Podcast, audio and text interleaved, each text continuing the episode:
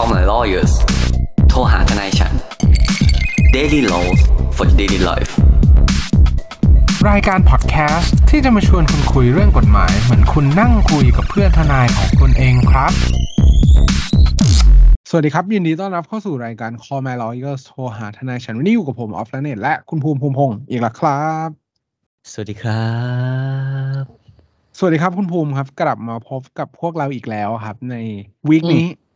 ซึ่งวีคนี้อือฮึเนี่ยจริง ๆ แล้วก็มีเรื่องราวมากมายนะเราอัปเดตกันครับมาต่อทั้งอาทิตย์แหละว่าข่าวสารบ้านเมืองมีการอัปเดตยังไงบ้างก็ congratulation สำหรับก้าวแรกสู่สังเวียนนะครับสังเวียนประชาธิปไตยฮะครับเราได้ประธานสภาแล้ว เป็นอาจารย์วันนอกครับอืมซึ่งเดี๋ยวพอหลังจากนี้ก็จะเป็นกระบวนการทางการเมืองต่อไป ซึ่งเราก็คอยติดตามกันแล้วกันว่ามันจะมีความแบบ เมามันกัน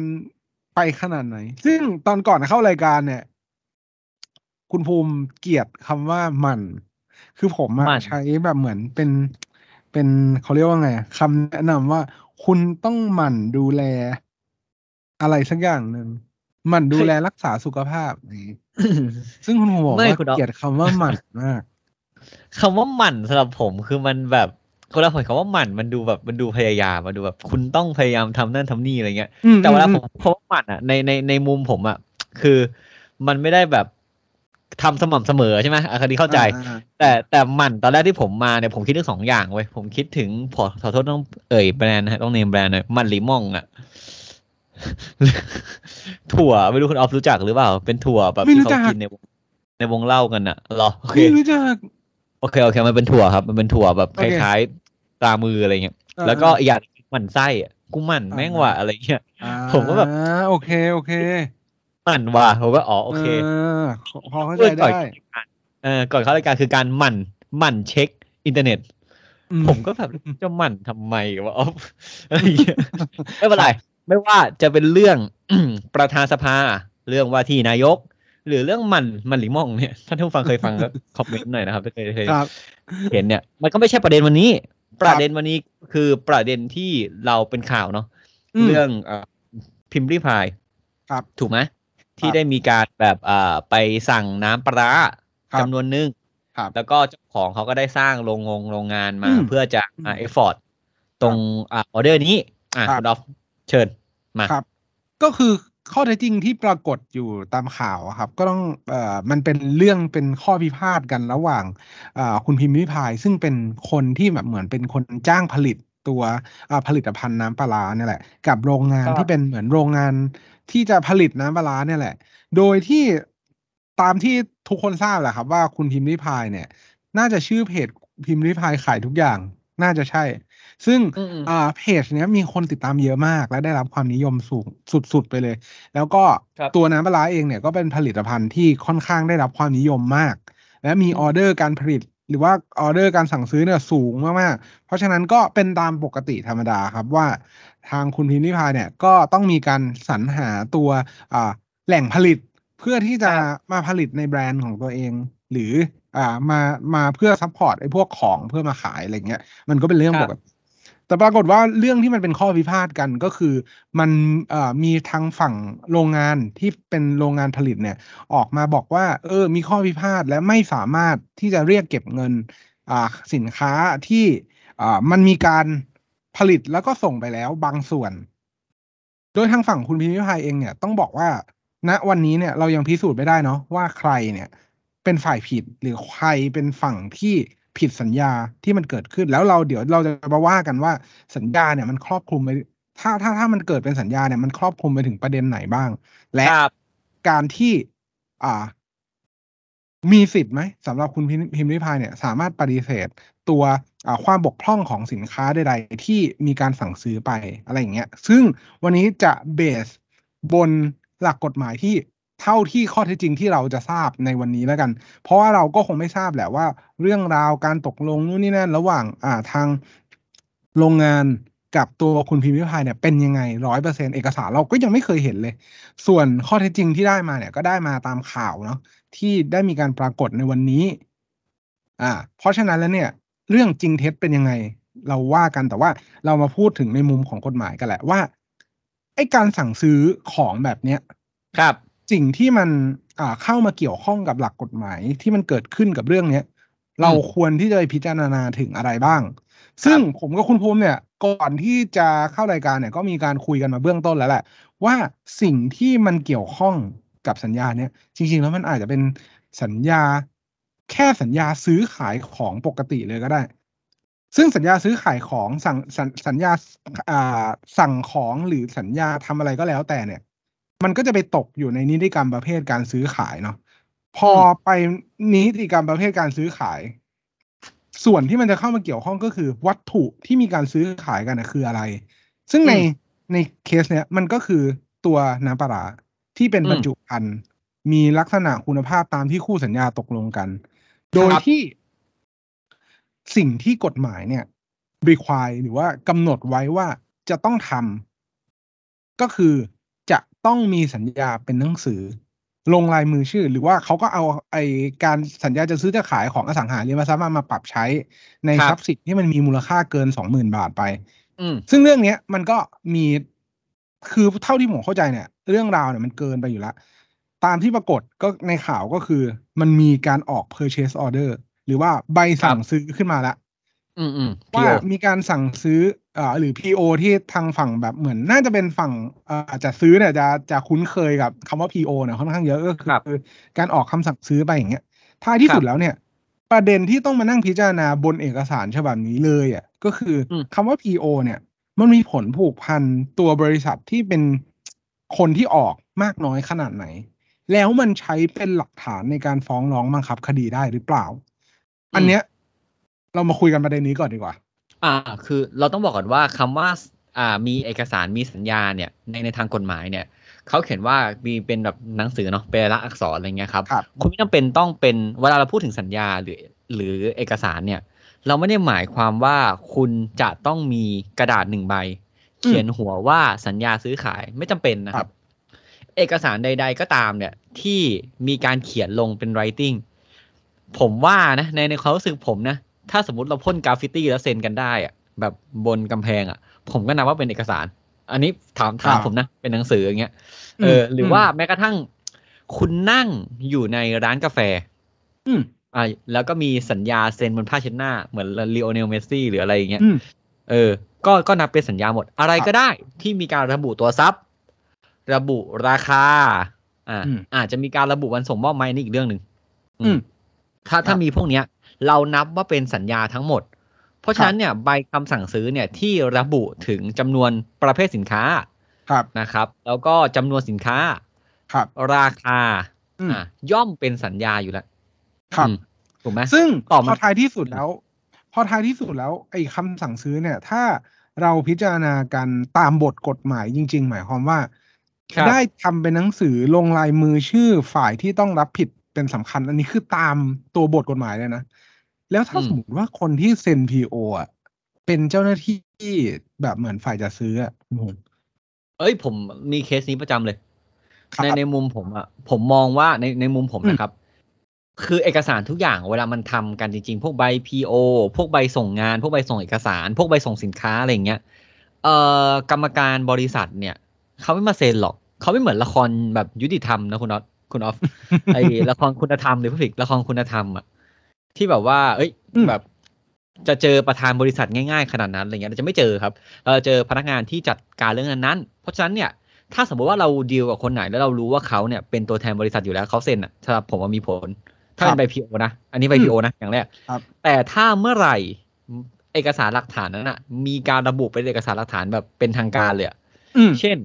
ทำหลักฐานจริงจังอันนี้ อันนี้ตัดเรื่องใบพีโอใบคำสั่งซื้อไปละเป็นหลักฐานเป็นเอกสารที่เขียนว่า เอ้ย มีผู้ซื้อมีผู้ขายเป็นบริษัทนี้นี้นี้ลงนามตามนี้นี้มีเงื่อนไขตามนี้นี้นี้เออ ไอ้พวกเนี้ย ผมมองว่ามันอาจจะเป็นมันอาจจะต้องการคนที่มีอำนาจจริงครับอืมนั่นหมายความว่าวิธีอ่าการพิสูจน์เรื่องอาผู้มีอำนาจลงนามอ่าในสัญญาเนี่ย ก็เป็นเรื่องประเด็นที่สำคัญเหมือนกัน ซึ่งตามที่ผม เคยน่าจะเคยพูดไปหลาย EP แล้วแหละ ว่ามันจะมีกฎหมายตีความว่าคนเนี้ย เป็นตัวแทนโดยพฤตินัยของตัวบริษัทหรือเปล่า ซึ่งกรณีแบบนี้เนี่ย เราก็ต้องบอกบอกเลยว่าพอมันไม่มีอะไรร้อยเปอร์เซ็น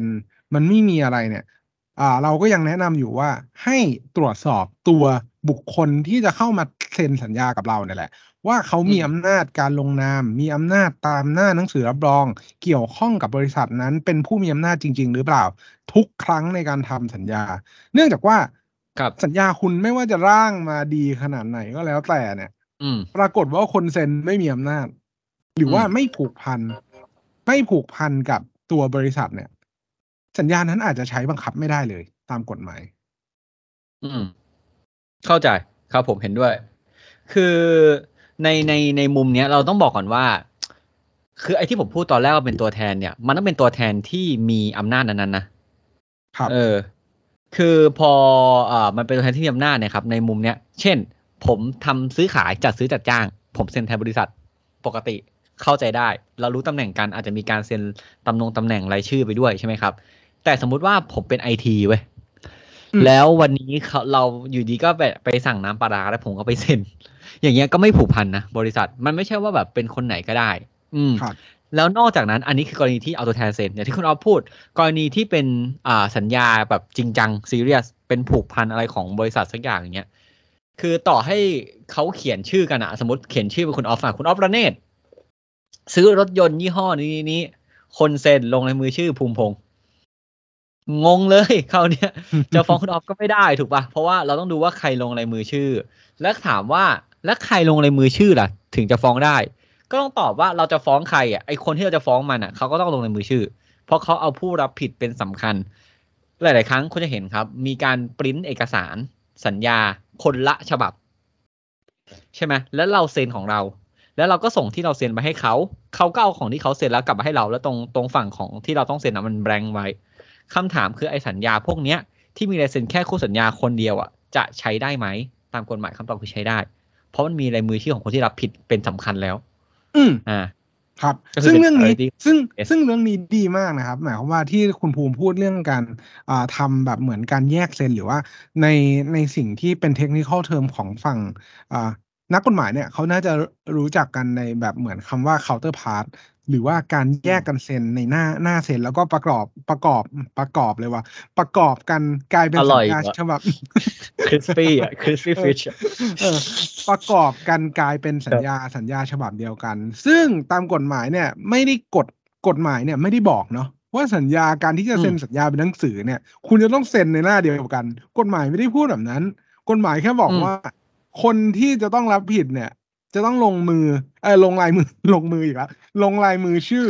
บนหน้าเซ็น หรือในกรณีที่กฎหมายกำหนดว่าต้องมีใครลงลายมือชื่อบ้างเนี่ย ขอเพียงแค่ให้ผู้ผู้คนพวกนั้นเนี่ย เซ็นไม่ว่าจะเซ็นหน้าเดียวกัน เซ็นคนละหน้า เซ็นห่างกันร้อยหน้า หรืออะไรอย่างเงี้ย มันก็ถือว่าเป็นการเซ็นอืมเซ็นหน้าแรกอะ ไม่เซ็นหน้าตรงลายมือชื่อข้างหลังอะยังใช้ได้เลย เออถูกปะเซ็นตรงไหนก็ได้ แต่ไม่ไปเซ็นตรงสันกระดาษ พอเพราะมันอ่านไม่ออก อืม ก็คือต้องพิสูจน์ให้ได้ว่ามีการเซ็นและเขารับรู้เออไอ้ตรงฉบับ คือถามว่าทำไมสัญญามันชอบเซ็นกันหน้าหลังเนี่ย เหตุผลของมันง่าย ๆ เลยนะ คือก่อนที่มึงจะข้ามไปเซ็นหน้าหลังอะมึงต้องพลิกอ่านหน้าแรกมาแล้ว ข้อต่อสู้ที่ว่าผมเซ็นแบบไม่ได้อ่านเนี่ย มันก็เลยอาจจะใช้ไม่ได้ เพราะว่าในหน้าที่มันมีการลงลายมือชื่อหรือว่าพวก signing page ต่าง ๆ เนี่ย มันจะเขียนว่า คู่สัญญาเนี่ยได้อ่านและก็เข้าใจเนื้อหาของสัญญาทั้งหมดแล้ว ก็เลยได้มีการเซ็นอืมตรงเนี้ย ซึ่งท้ายที่สุดแล้วเนี่ย ไม่ว่าจะเซ็นหน้าไหน เอาไว้ตรงไหน มีเอกสารประกอบหลังจากหน้าเซ็นไปอีก หรืออะไรพวกเนี้ย มันเป็นเรื่องการบริหารจัดการหรือว่าการออกแบบของสัญญา ซึ่งมันก็เป็นเรื่องที่ไปว่ากันว่า เออสัญญาเนี้ยมันประกอบไปด้วยอะไรบ้าง แต่มันถ้ามัน meet requirement หรือว่ามันเป็นไปตามที่กฎหมายกำหนดไว้แล้วเนี่ย มันก็สามารถใช้ฟ้องร้องบังคับคดี หรือว่าเป็นแบบตามที่กฎหมายกำหนดแล้วนั่นเอง ครับ ซึ่งประเด็นเมื่อกี้ดีครับ และการเซ็นเอกสารเนี่ย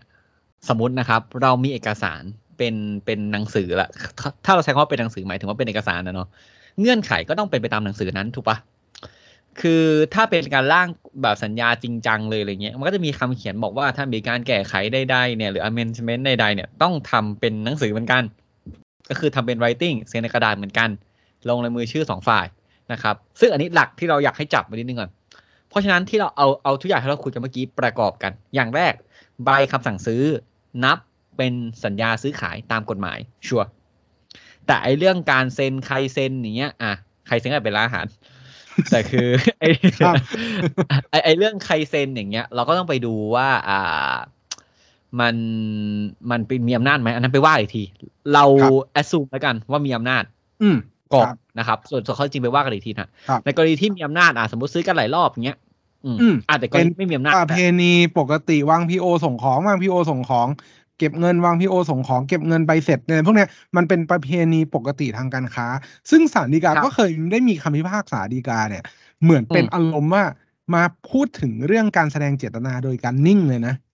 ครับ เออ ว่าถ้าสมมติว่ามีการส่งใบพีโอเสร็จปุ๊บไม่ได้มีคำสนองกลับไปว่าจะส่งของไป แต่คุณก็เอาของไปส่งเขาอืมแล้วคุณก็เก็บเงินปกติ อย่างเงี้ย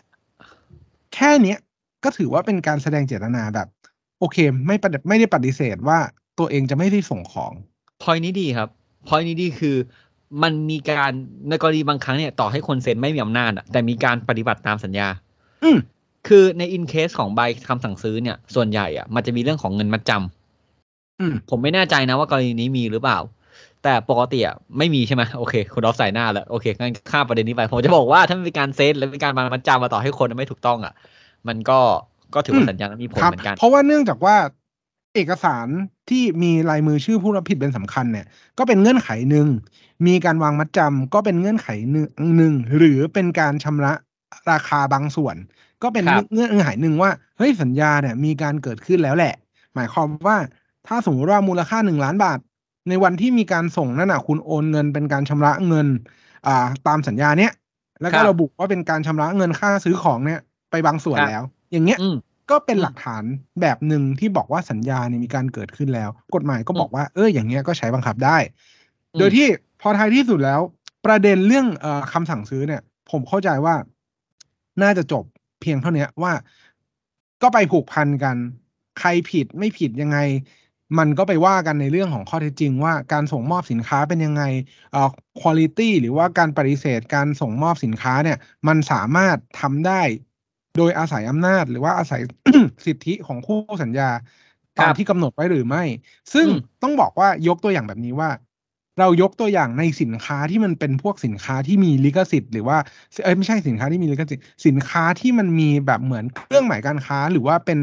อ่าสินค้าที่ได้รับความนิยมแล้วเขามีค่อนข้างที่จะมีเรื่องแบรนดิ้งหรือว่าค่อนข้างที่จะมีเรื่อง อ่า อ่า ทรัพย์สินทางปัญญาเข้ามาเกี่ยวข้องเยอะๆเนี่ย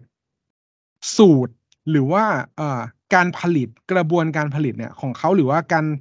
การทำ QC อะ quality ครับ control หรือว่าการควบคุมเอ่อคุณภาพของเขาเนี่ยค่อนข้างสูงมาก นั่นหมายความครับว่าในการที่จะตรวจรับสินค้าจากตัวเอ่อผู้รับผลิตหรือว่าตัวซัพพลายเออร์เนี่ยหูยเข้มมากนะครับ หมายความว่าเข้มจริง ๆ หมายความว่าเขาใส่เครื่องเยอะอ่าไม่ใช่อ๋อใช่ก็คือค่อนข้างจะมีโซเดียมสูงเว้ยไม่ไม่ใช่ก็คือ สูตรเนี่ย จะต้องเป๊ะมาก อย่างเช่นถ้าสมมุติว่าอ่าอืมเครื่องดื่มที่ไปจ้างโรงงานใด ๆ ก็แล้วแต่ผลิตเนี่ย ครับ ส่งกลับมาเนี่ยเขาต้องมีการเทส มีการสุ่มตรวจ มีการอ่าการส่งส่งไปตรวจรับมอบในสินค้าเนี่ยการรับมอบสินค้ามันก็เลยเป็นสิ่งเป็นโปรเซสที่อาจจะสำคัญ โดยที่เวลาทำสัญญาพวกเนี้ยผมคิดว่ามากกว่า 90% ในสินค้าที่มีแบรนดิ้งหรือว่าสินค้าที่ได้รับความนิยมพวกเนี้ย มันครับจะกำหนดไว้ในสัญญาค่อนข้างชัดเจน ว่าอืมเงื่อนไขของการรับสินค้าหรือว่ามี process ของการรับการส่งมอบสินค้าเนี่ยจะต้องมีลักษณะของสินค้าเป็นยังไงบ้าง ผลิตภัณฑ์จะต้องผ่านการรับรองนู่นนี่นั่นครับมีเอ่อตามเป็นไปตามสูตร ไม่มีการผิดเพี้ยนของสารเนี้ยเกินเท่าไหร่ หรือว่าอืมอืมอืมรสชาติส่วนประกอบจะต้องไม่เกินเท่าไหร่อะไรเงี้ยครับซึ่งค่อนข้างเข้มมากหมายความว่าเพื่อที่เขาจะรักษาตัวแบรนดิ้งของอ่าตัวผลิตภัณฑ์นั้นๆ ซึ่งมันก็เป็นเหตุผลหนึ่งที่เหมือนตามข่าวนะครับ ว่าทางคุณพิมพ์ริพายเนี่ยก็ได้ออกมาพูดแหละว่าเอ่อตัวสินค้าที่ผลิตมาเนี่ย ไม่เหมือนกับสิ่งที่ตัวเองสั่ง หรือว่าไม่เหมือนกับเอ่อ คุณภาพไม่ได้ ซึ่งถามว่าได้หรือไม่ได้เนี่ย อันเนี้ยเราไม่ทราบ ถูก อันเนี้ยผมก็จะบอกเลยว่าด้วยความที่มันเป็นแค่ใบ PO อะแล้วใบ PO เนี่ยใบคำสั่งซื้อเนี่ยมันไม่ได้ออกมาให้เราเห็นเนาะครับเราก็เลยเราก็เลยไม่มีทางรู้ได้เลยว่าในใบคำสั่งซื้อนั้นจะเขียนอะไร แต่ถ้าถามผมนะ ถามผมเลยอะในมุมถ้าเป็นแค่ใบคำสั่งซื้อเฉยๆอะเรื่องเนี้ย มันจะลงรายละเอียดได้ขนาดนั้นเลยเหรอ อืม มันเป็นคำถามที่เราตอบไม่ได้แล้วกันว่าณถูกวันเนี้ยเราเราว่าตอบไม่ได้ ใช่ใช่ครับว่ารายละเอียดของสินค้าเนี่ยเป็นยังไง เนื่องจากว่าอืมถ้าเราก็เลยยกตัวอย่างว่า ถ้าสมมติว่าเป็นสินค้าที่มันมีการเซ็นสัญญากันเป็นกิจจลักษณะ และมีหลักฐานเป็นลายลักษณ์อักษรเนี่ยครับมันสามารถกลับไป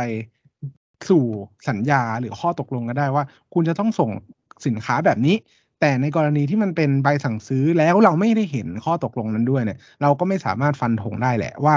อ่าครับเงื่อนไขข้อกำหนดในการส่งมอบของเนี่ยมันเป็นยังไง ครับ แต่ทีนี้ถ้าเราจะแนะนำลูกความคนไหนที่เป็นแบบอ่าซัพพลายเออร์เปิดอ่าโรงงานที่เกี่ยวกับการผลิตให้อะไรเงี้ย ผมแนะนำคราวหน้าสมมติถ้าเป็นคุณแล้วคุณจะสั่งอะไรกันยังไงอย่างเงี้ยครับ โอเคใบ PO เนี่ย ถ้าอ่าสมมุติว่าสินค้าเนี่ยมันเป็นสินค้าที่คุณผลิตอยู่แล้ว ใช่ไหมครับ แล้วเขามาสั่งขอซื้อสินค้าตามที่คุณโชว์ไว้ อย่างเงี้ยคุณสามารถทำเป็นใบคำสั่งซื้อได้เลย ง่ายหรือสินค้าคุณมีมาตรฐาน ผมเพิ่งทำคดีไปคุณออฟ ก็คือเป็นอ่าถุงมือไนตรายอะครับ เป็นไนตรายร้อยเปอร์เซ็นไม่มีแป้งอะอย่างเงี้ย มันโดยชื่อของสินค้ามันกำหนดอยู่แล้วว่าเป็นถุงถุงมือวัสดุประเภทนี้ ไม่มีวัสดุนี้นะอ่ามันเช็คกันง่าย คุณก็สามารถขายไปได้เลย อันนี้ง่าย แต่อืมกลับการสมมุติว่าถ้าเป็นอ่าเรื่องที่มากกว่านั้นอะเช่น สมมุติว่าคุณเป็นอันนี้อันนี้ฮิตเลยเมื่อประมาณสี่ห้าปีที่แล้ว คุณเป็นโรงงานผลิตครีม อืมครีมกระปุฮิกตฮิตเอมาอก ใช่คือครีมกระปุกเนี้ยคุณอาจจะต้องเซ็นสัญญาแม่อันหนึ่งที่พูดถึงสูตรว่าคุณขายสูตรให้เขานี้นี้มีเงื่อนไขประมาณนี้ เพราะมันจะเป็นการระบุตัวซับด้วย ระบุคุณสมบัติของซับที่ซื้อขายกันด้วย แปลว่าวันที่คุณเป็นโรงงานผลิตมาถูกต้องปุ๊บคนขายต้องรับซื้อเท่านั้น ถูกไหมแล้วคนไอ้ใบซื้อต้องรับซื้อเออโอเคโอเคคนซื้อต้องรับซื้อเท่านั้น เออ เสร็จคราวเนี้ย คุณจะเปิดใบ PO ให้ PO อันนั้นเป็นเรื่องของแยกกัน เดี๋ยวผมแนะนำคร่าวๆแล้วกัน สมมุติว่าคุณจะร่างสัญญาเนี่ย แต่ผมไม่แนะนำให้คุณร่างเองนะ ให้คุณหาทนายอะ แต่คือง่ายๆ คือคุณทำสัญญาแม่ ว่าซื้ออะไรกัน ขายเท่าไหร่ ส่วนจำนวนคุณอาจจะไม่ คุณอาจจะไม่ได้กำหนดก็ได้ คุณกำหนดแค่จำนวนรวม แล้วเดี๋ยวคุณก็ออกเป็นใบส่งแล้วก็แยก PO ไปอืมเป็นครับ attachment เช่น อ่าส่งทุก ๆ กี่วันอ่าวางบิลแล้วต้องจ่ายเงินให้ภายในกี่วันอะไรเงี้ย มันมันจะเป็นตรงนั้นไปนะครับอืมคซึ่งรับซึ่งซึ่งมันจะมันจะเห็นละเอียดชัดกว่าคุณแค่ใบพิวอันเดียว อันนี้กลับกันนะครับ อันนี้ผมไม่รู้ข้อเท็จจริงนะ สมมุติว่าเอาเป็นเราซื้อซอสมะเขือเทศกันเลยคุณออฟ ผมซื้อซอสมะเขือเทศคุณออฟ คุณออฟ ผมคุณออฟทำโรงงานซอสมะเขือเทศใช่ไหมครับ พอดีผมเกลียด ketchup มาก ผมอยากกินซอสมะเขือเทศแบบไทยๆ ที่ใส่น้ำตาลเป็นหลัก โอ้ยเหี้ยอันนี้เลววะเนี่ยคือเป็นซอสมะเขือเทศที่ที่ใส่น้ำตาลเยอะอะ ผมบอกคุณออฟ เฮ้ยคุณออฟ ขอซอสมะเขือเทศอืมที่โรงงานคุณ เอามาส่งผมหนึ่งล้านขวด หนึ่งล้านอืมขวด ครับมาส่งเลยเว้ยผมก็อ่าโอเค ด้วยความที่แบบดีใจอะเฝ้ารอมาที่จะกิน ketchup ที่แบบตีแบรนด์ของเรามาอะไรเงี้ย ผมก็เปิดมาหนึ่งอันมีเสียงป๊อกอ่า แล้วก็เอา french fries หนึ่งอันนะครับ จิ้มลงไปแล้วกิน เฮ้ยคุณออฟ ไม่เห็นหวานเลยวะ ผมเนี่ยสั่งคุณออฟเนี่ย ผมนั้นเราคุยกันแล้วนี่ ว่าอยากได้หวานหวานอะเสร็จปุ๊บคุณออฟบอกว่าคุณภูมิครับ มึงช่วยดูใบคำสั่งซื้อหน่อย มึงสั่งซื้อ อ่าซอสมะเขือเทศหนึ่งล้านขวด ไม่เห็นคุณบอกคุณจะเอาอะไร เนี่ยผมก็ส่งของถูกต้อง อย่างเงี้ยผมปฏิเสธไม่ได้นะอืมในในในมุมผมอะผมปฏิเสธไม่ได้นะเว้นแต่ว่าผมจะเขียนว่าขอเอ่อขวดเออขอมะเขือเทศที่มีปริมาณน้ำตาลเท่าเท่านี้เอออย่างเงี้ยผมถึงจะอาจจะเถียงคุณออฟได้ ครับ ซึ่งพอ process เรื่องการส่งมอบแบบเนี้ยมันไม่ชัดเจนเนาะมันก็กลายเป็คนรับข้อพิพาทที่จะอืมต้องไปนั่งพิสูจน์กันแหละ ว่าตกลงใครผิดใครถูก ซึ่งใช่เราก็ เราก็ไม่รู้ไง ว่าท้ายที่สุดแล้วตกลงใครผิดใครถูกกันแน่อืมว่า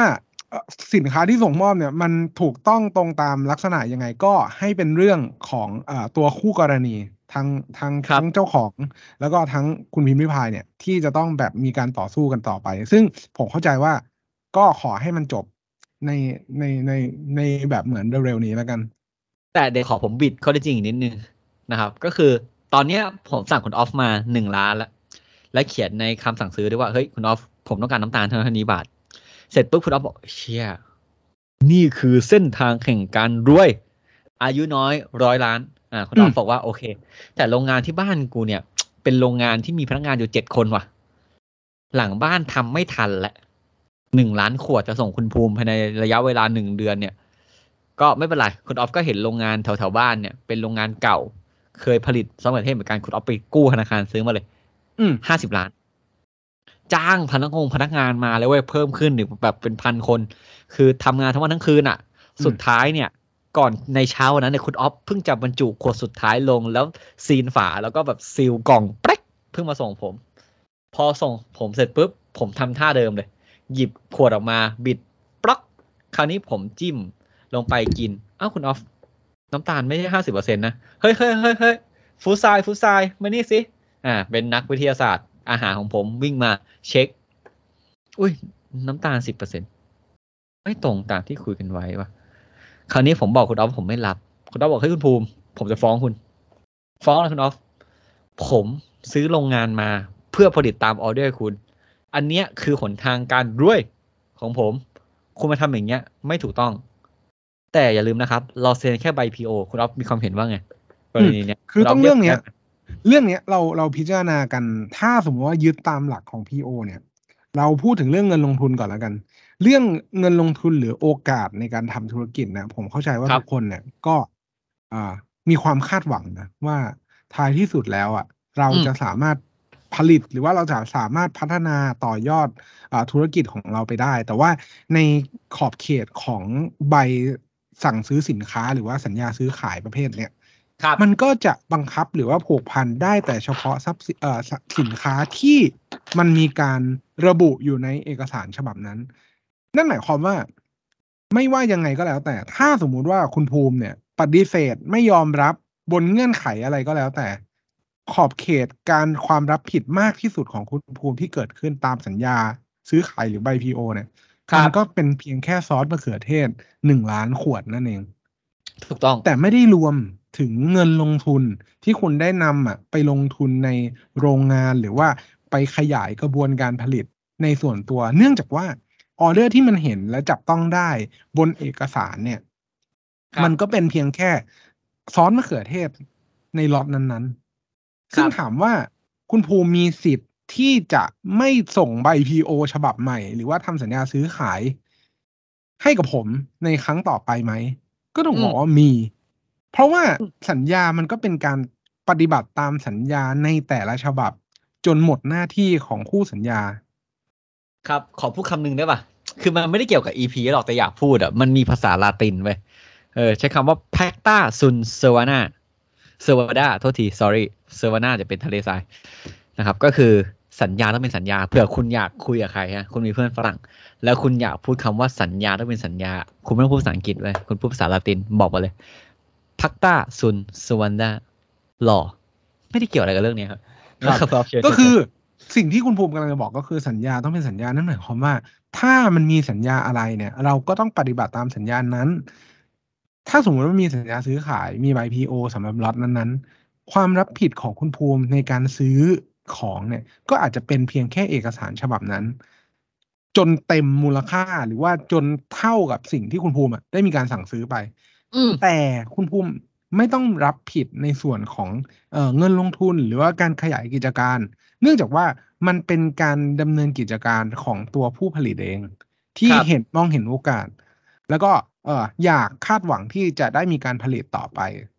อืม เว้นแต่ว่าคุณจะมีสัญญาที่เราพูดตอนแรกอะแล้วมีการเกี่ยวกับเรื่องของการลงทุนบริอืมอืมอ่าอืมลงทุนโรงงานอะไรเงี้ยครับผมขอย้อนกลับไปนิดนึงไอไอไอคดีถุงมือเมื่อกี้ที่ผมเคยร่างสัญญามาให้คือเขาไม่มีกำลังผลิตที่เยอะพอฮะในสัญญาก็มีการเขียนบอกด้วยจะมีการตั้งโรงงงโรงงานอะไรเงี้ยเป็น step step step ไปก็ก็ก็สามารถทำได้ อืมเออซึ่งซึ่งต้องบอกแบบนี้นะ ถ้าสมมุติว่ามีการเรื่องการเพิ่มกระบวนการผลิตเนี่ย มันจะเป็นเหตุอย่างหนึ่งที่เราอาจจะมาใช้ในการเรียกค่าเสียหายจากการเลิกสัญญา หรือว่าการไม่ปฏิบัติตามสัญญาได้ เพราะเนื่องจากว่าการเอ่อขยายโรงงานหรือการที่มีการกำหนดไว้ว่า เพื่อที่จะสามารถส่งมอบสินค้า คุณจะต้องทำอะไรสักอย่างหนึ่งเป็น condition เป็นเงื่อนไขต่อเนื่องกันอย่างเงี้ย มันก็อืมอาจจะเอาเงื่อนไขนั้นนะมาเรียกกลายเป็นอ่าค่าเสียหายที่เกิดขึ้นจากการผิดสัญญาจากการไม่ปฏิบัติตามสัญญาของคู่สัญญาอีกฝ่ายได้ อืม อืม ถูกต้อง คือสุดท้ายแล้วอะครับ คุณเอาไว้ง่ายๆถ้าถ้าเอกสารคุณเขียนเท่าไหนอะมันเท่านั้นเลยเว้ย ในในกรณีเรื่องที่คุณจะสามารถเรียกพวกค่าเสียหายอะไรได้เงี้ย มันต้องเกิดจากการกระทำที่ไม่ชอบด้วยกฎหมาย แล้วมันเกิดความเสียหายให้คุณก่อนมาเป็นเรื่องของเรื่องของการละเมิด ซึ่งคุณคำอันนี้อันนี้เราพูดง่ายๆนะฮะคือเวลาคุณทำสัญญาเนี่ยมันเกิดสิทธิและหน้าที่เนี่ย แค่นั้นเลย อย่างแรกคุณซื้อขายมะเขือเทศกันนะครับหนึ่งล้านขวด หน้าที่ของคนขายคืออะไร หน้าที่ของคนขายคือส่งมอบ อ่าตัว ไอ้มะเขือเทศหนึ่งล้านขวด แม้กระทั่งเรื่องเนี้ย แม้กระทั่งว่าคุณไม่ได้เป็นคนผลิตเองด้วยนะคุณอาจจะเป็นแค่นายหน้าไปหามาหนึ่งล้านขวดได้ แล้วคุณก็ไปขายต่อกินหัวคิว อย่างเงี้ยก็ถือว่าคุณทำได้ทำตามสัญญาครบแล้วเหมือนกัน หน้าที่ของคนซื้อ ก็คือว่าเมื่อไหร่ของมาเงินไป หรือตามเงื่อนไขการจ่ายเงิน อาจจะมีการวางมัดจมมัดจำอะไรก็ว่าไปในตรงนั้น ใช่ไหมครับ เมื่อเราทำหน้าที่ของเราเสร็จ เราก็มีสิทธิจะเรียกได้ ก็อะคนขายก็เรียกเงินมา คนซื้อก็เรียกสินค้ามา ตามนั้นง่าย ๆ แต่ ไอการที่คุณจะทำตัวเองให้พร้อมทำตามหน้าที่นั้นเนี่ย ถ้าไม่ได้มีระบุเจาะจงไว้ มันก็เป็นหน้าที่ของคุณที่คุณต้องปฏิบัติให้ได้ อืม เหมือนผมทำสัญญาซื้อขายเป็นผู้รับเหมาคุณออฟ ผมบอกว่าผมจะสร้างบ้านคุณออฟอย่างเงี้ยจำเป็นไหมว่าบ้านนั้นต้องทำโดยภูมิ ไม่จำเป็นใช่ไหมไม่ต้องเป็นทำโดยผมก็ได้ แต่มันกลับกันสมมุติถ้าเรื่องนั้นเนี่ยเป็นเรื่องของอ่าการทำที่ต้องการการทำสัญญาให้ต้องการคุณสมบัติพิเศษของคนนั้น ยกตัวอย่าง ผมสร้างบ้านให้คุณออฟแต่คุณออฟเคยเหมือนเหมือนเคยเห็นงานผมมาก่อน เราชอบการแบบเกลี่ยจั่วบ้านแบบแบบที่รูปร่างคล้ายๆ กับรามเกียรติ์แล้วต้องมาจากผมเนี่ยต้องมีลายเซ็นด้วย แล้ววันหนึ่งผมรู้สึกว่า วันนี้มันขี้เกียจว่ะ ฝนมันครึ้มไม่ชอบ เป็นคนไม่ค่อยชอบฝนตก ก็เลยเรียกคุณแนทมา เฮ้ยแนทปะมึงขึ้นไปทำจั่วคุณแนทก็ทำมาด้วยความที่ไม่ชอบรามเกียรติ์เลยทำสไตล์ไซอิ๋ว หานุมานกลายเป็นหงอคง อย่างเงี้ย มันก็ไม่ได้ถูกไหมครับก็ก็แต่เรื่องนี้ไม่ใช่เรื่องนี้เป็นเรื่องแค่ว่าคุณส่งของได้ไหม ส่วนคุณจะทำให้ potential คุณถึงยังไงเนี่ยเรื่องของคุณ เพราะฉะนั้นการที่คุณออฟจะมาฟ้องเรียกว่า เอ้ย คุณภูมิถ้าคุณภูมิทำอย่างเงี้ย ผมต้องขอฟ้องให้คุณภูมิจ่ายค่าโรงงานให้ผมด้วยครับ มันคนละเรื่องกัน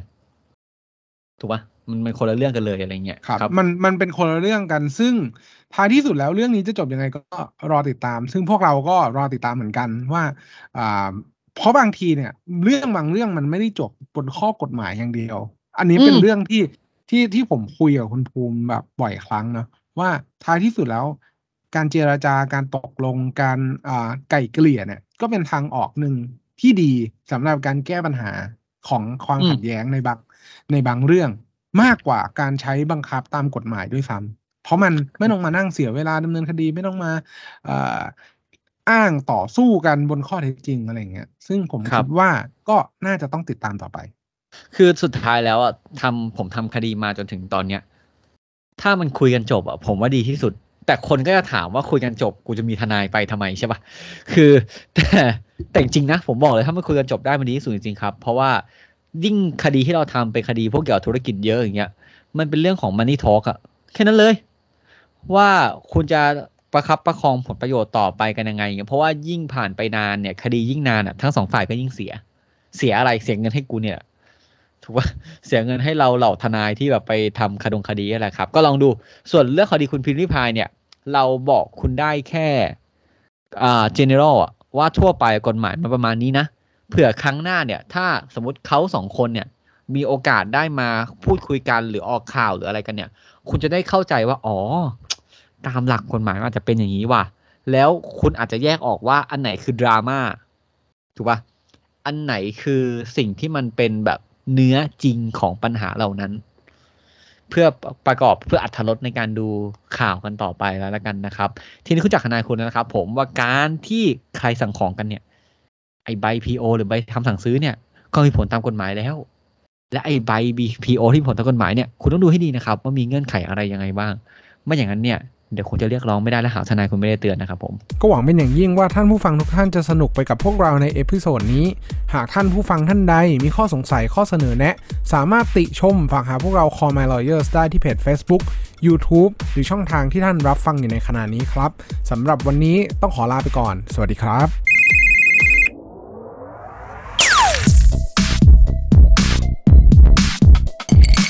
Daily laws for daily life.